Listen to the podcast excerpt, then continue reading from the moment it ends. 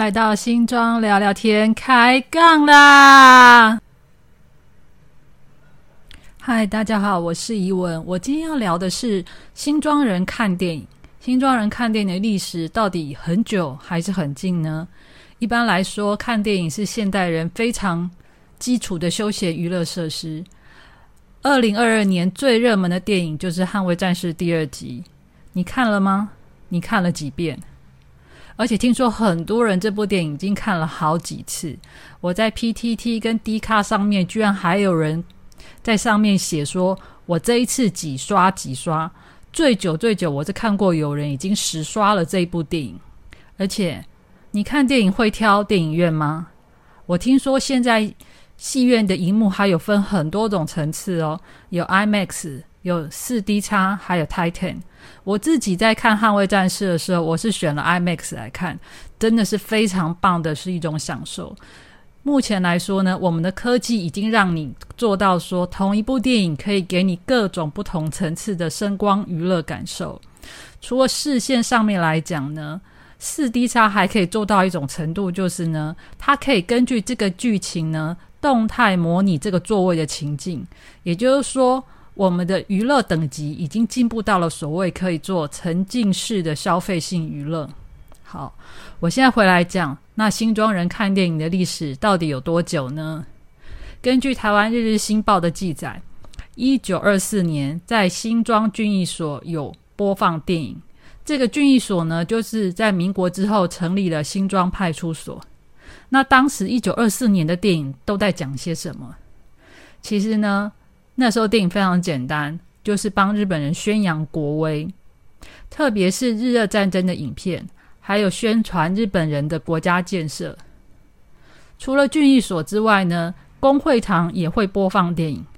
在这边讲的工会堂呢，你可以把它想成有点像是里民活动中心、居民活动中心，但这个工会堂的位阶可以比较高一点，就是它除了是呃。政府在政令宣导之外呢，它也可以提供给那个民间团体做一些娱乐性的消费，看表演啦之类等等。那在当时呢，有没有民间单位成立的表演环境？诶，其实有诶。根据《日日新报》记载，在一九三零年的时候呢，新庄有一位曾清泉先生跟陈查某先生建立了新庄座。陈长某先生呢，就是民国之后的橡胶大王。那这个新庄座呢，听说这个地点就在关帝庙的前方，可惜当年没有留下什么照片。那这个新庄座哈，其实如果说大家对于台湾史稍微有点熟悉的话，它就跟永乐座还有新舞台一样，在日据时代都是呃台湾人看表演的地方，而且这个表演。多数都是新式的表演，除了有电影的播放之外呢，还有新剧的演出。那什么是新剧？其实它有点像现在的舞台剧，它把西方那种分场分幕的概念给融入了剧情当中，而且有专业的化妆、灯光、演员等等，其实真的非常接近现在的舞台剧的形式。那当年的新装作大概在现在的哪里呢？以我们口访。过的那个记录来看呢，它目前大概是在呃新庄新泰路跟五前街口的那一栋大楼。那如果你去现场看的话，它好像是一个圆形的住商混合大楼。那前一阵子呢，聊聊天的站长跟新庄故事有一对去场刊的时候呢，也有发现说，哎，这一栋大楼要进行都更了。那未来会再变成什么样子的形式呢？呃，我们会持续的关注哦。接下来我要谈一下当时的电影。对，当时的电影是有声音还是没有声音的呢？其实台湾有声音的电影啊，最早的记录时间点是一九二八年二月三号，在新庄的不，抱歉，不是新庄，在台北新世界馆上映。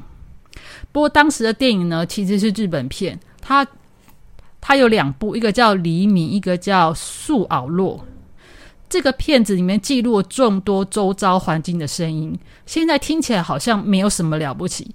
可是各位要记住，在那个年代，百分之九十九以上的声音电影都是没有声音的哦。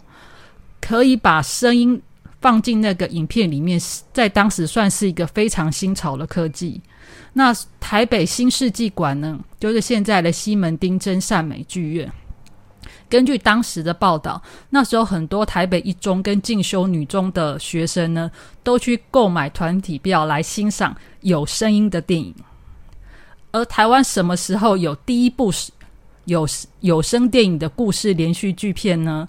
就是在一九三二年三月三号，有一部日本片叫《夫人与老婆》在台湾上映。这个名字听起来就很像是一种很一般的喜剧片。其实我现在也查不太到它故事情节到底是什么。但是呢，我们可以说呢，这一部电影的开始算是一个有声电影的滥觞。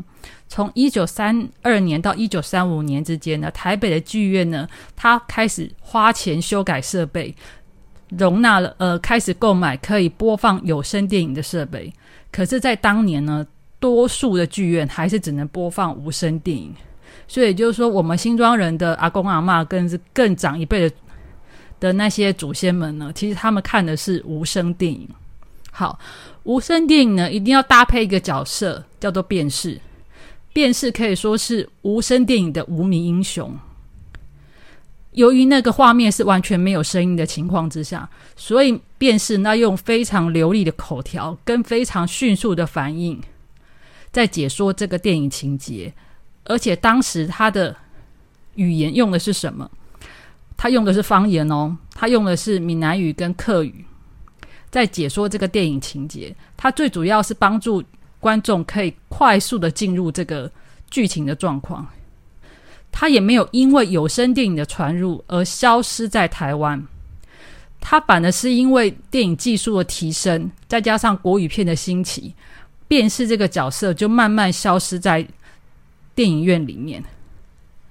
那这些辨识后来就开始到了呃乡那个乡下地方或者是地方剧团，再继续从事这个呃旁白解说的工作。时间进入民国之后呢，电影呢开始更成为一般民民间人士的休闲娱乐之一。在一九七零年之前呢，同一条新庄街上，当时有记录有三家电影院。第一家是建新戏院，它是工会堂改的；第二家呢是新庄剧院，它在翁玉美商行的旁边；第三家叫做成功剧院。它在广福宫的旁边，而且当时的电影院呢，除了看电影之外，它还会有一个明星随便随便登台的习惯。这个呢，你你可以把它想象成是现在的偶像团体直接进电影院开握手会，他直接跟观众面对面，所以呢，观众就可以从观众的表情跟掌声呢，这些演员、这些剧剧组就可以知道这部电影到底是不是成功的。其实真是一个蛮蛮跟得上潮流的行销手法，也或者是说，其实现在的偶像团体也是学他的前辈们在开握手会吧。哦，而且当年看电影有一个非常有人性的，有算是有人性的一个习惯，就是电影的最后十分钟，门口的那个票务人员呢，通常会放观众，他特别是会放小孩子进去看最后的十分钟最后一段，那。根据口访的人说呢，这种叫做 Q He Boy，这种 Q He Boy 呢，一直维持在新庄街上这些老电影院的特殊的人情哦。进入了一九七零年呢，到一九九零年之间呢，新庄的电影院陆陆续续又开在其他的地方。它有福乐街的名园戏院、化成路的永久戏院，还有中港路上面的超级大地标财源戏院。那为什么会陆陆续续开呢？可以想见呢，当时呢，新庄有非常非常多的人口外移到了这些移入了这些地方。那人口多了呢，他们下班之后的休闲娱乐、假期的休闲娱乐呢，也也有非常大量的需求嘛。所以呢，老板们就很精巧的看到了这个商机呢，就纷纷的投资了电影院。接下来到一九九零年之后呢？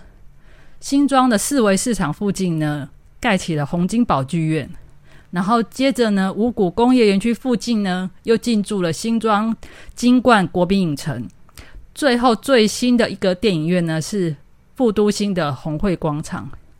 各位，你们从一一九四五年到一两千年之后呢，新庄电影院的设立也跟着新庄的人口分布的成长在设建设，从新庄街、化成路、呃福寿街、四维市场、中港错，然后最后到了那个黄金地段副都心，这样子演变过程呢，也就是新庄人的活动范围的扩大跟开发的状况。就个跟着电影院建立的脚步而展开。那讲了新庄的那个剧电影院这么久呢，那新庄大家也都知道，新庄也出过不少明星，比如像呃蔡依林啊，比如说像吴奇隆啊。那有没有哪一部电影呢，是以新庄为主角的电影？我这样讲呢，这样听起来好像答案都快要出来了。当然，大家一定很熟悉二零一七年的一部动画片《幸福路上》，导演宋欣颖以他在新庄新台那幸福路的生活经验编了一出戏，他讲述一个叫做小琪的女孩子的成长故事。可是呢，这只有这么简单吗？我们新庄只有这部电影是以新庄为主的吗？当然不是哦。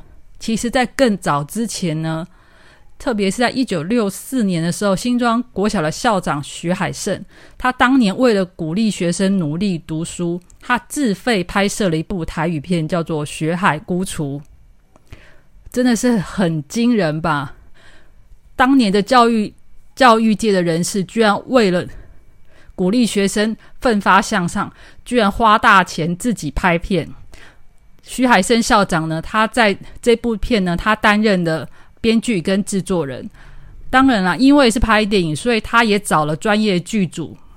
然后，比如说摄影师，比如说灯光，比如说导演，这些他是有找专业的人员。那演员呢，是找自己的三儿子徐瑞灿先生，还有他学校的学生来担任。而且根据我看到资料显示呢，因为他拍摄的过程长达一年的时间，而且非常的困难，剧组呢就在校长家打地铺打了一年。那校长夫人还要兼开火，该火的厨娘呢？那喂饱工作人员，他场景的搭设呢，就在新庄国小跟新庄水源地。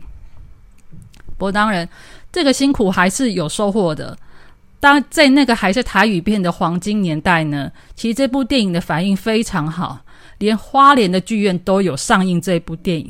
那当然，小演员也是跟着随片登台喽。只是很可惜呢，国影中心已经找不到这一部片子的相关底片可以修复，不然的话，我还真想看看当年这一部以新庄国小为主的背影为主要背景的一部电影哦。今天的节目又接近了尾声，那在这边要跟大家说个再见。喜欢我的朋友呢，请到各个平台订阅、留言，然后按赞。也可以在各大平台留言区告诉我你想听一些什么样的节目呢？我可以在下一次说给你听哦。拜拜。